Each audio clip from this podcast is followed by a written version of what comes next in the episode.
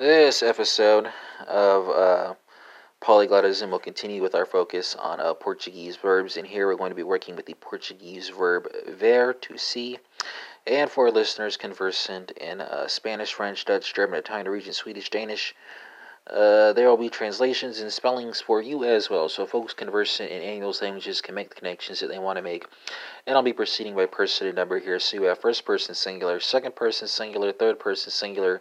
She will see, he will see, it will see, overturned citizens, united corporations are not people.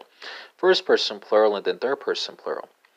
Uh, so uh, Portuguese folks will take us away here, and we're working with uh, verei, verás, verá, veremos, verão, right? Base infinitive is spelled V-E-R, just like it's Spanish. Cognate endings are E-I-A-S-A, E-M-O-S-A-O. French folks, let's go from Portuguese to French. It's going to be uh, voir, spelled V-O-I-R. That's the base infinitive. Conjugations are uh, verrai, verras, verra, verrons, verront, right? Uh, endings are A-I-A-S-A-O-N-S-O-N-T. Dutch folks, let's go from French to Dutch. It's going to be uh, zal, zien, and for zal, zien for everything singular. Then you have Zullen, Z-A for everything plural, right? Former spelling is Z-A-L space Z-I-E-N. Uh, latter spelling is Z-U-L-L-E-N space C I E N.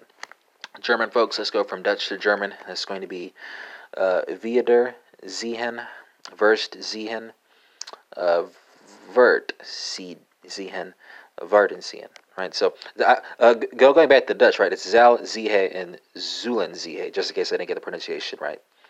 Uh, so just want to clarify that up. So uh, German conjugations of uh, Werden spelled W E R D E W I R S T W I R D W A R D E N.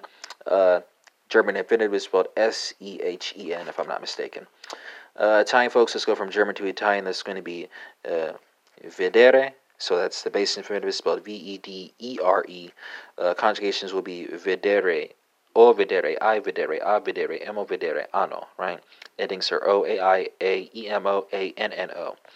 Uh, Norwegian folks, let's go from Italian to Norwegian. That's going to be skal, se, spelled S K A L space S E, as in uh, the uh, Spanish uh, pronoun, right? S E, that part.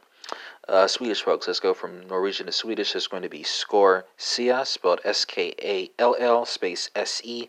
Uh, Norwegian and Danish folks, let's go from Swedish to Danish. It's going to be sket uh, sia, spelled S K A L space S E, right? Uh, Spanish folks, I think it's going to be uh, veré, verás, verá, veremos, verán, right? Endings are uh, endings are E A S A E M O S a N accent on the E, A, A, and A for first person singular, second person singular, third person singular, and third person plural, respectively. And that concludes this episode of Polyglottism, which covered the future conjugation of the Portuguese uh, verb to see. And we had comparisons to Spanish, French, Dutch, German, Italian, Norwegian, Swedish, Danish, and this episode is in English, so that's 10 for you.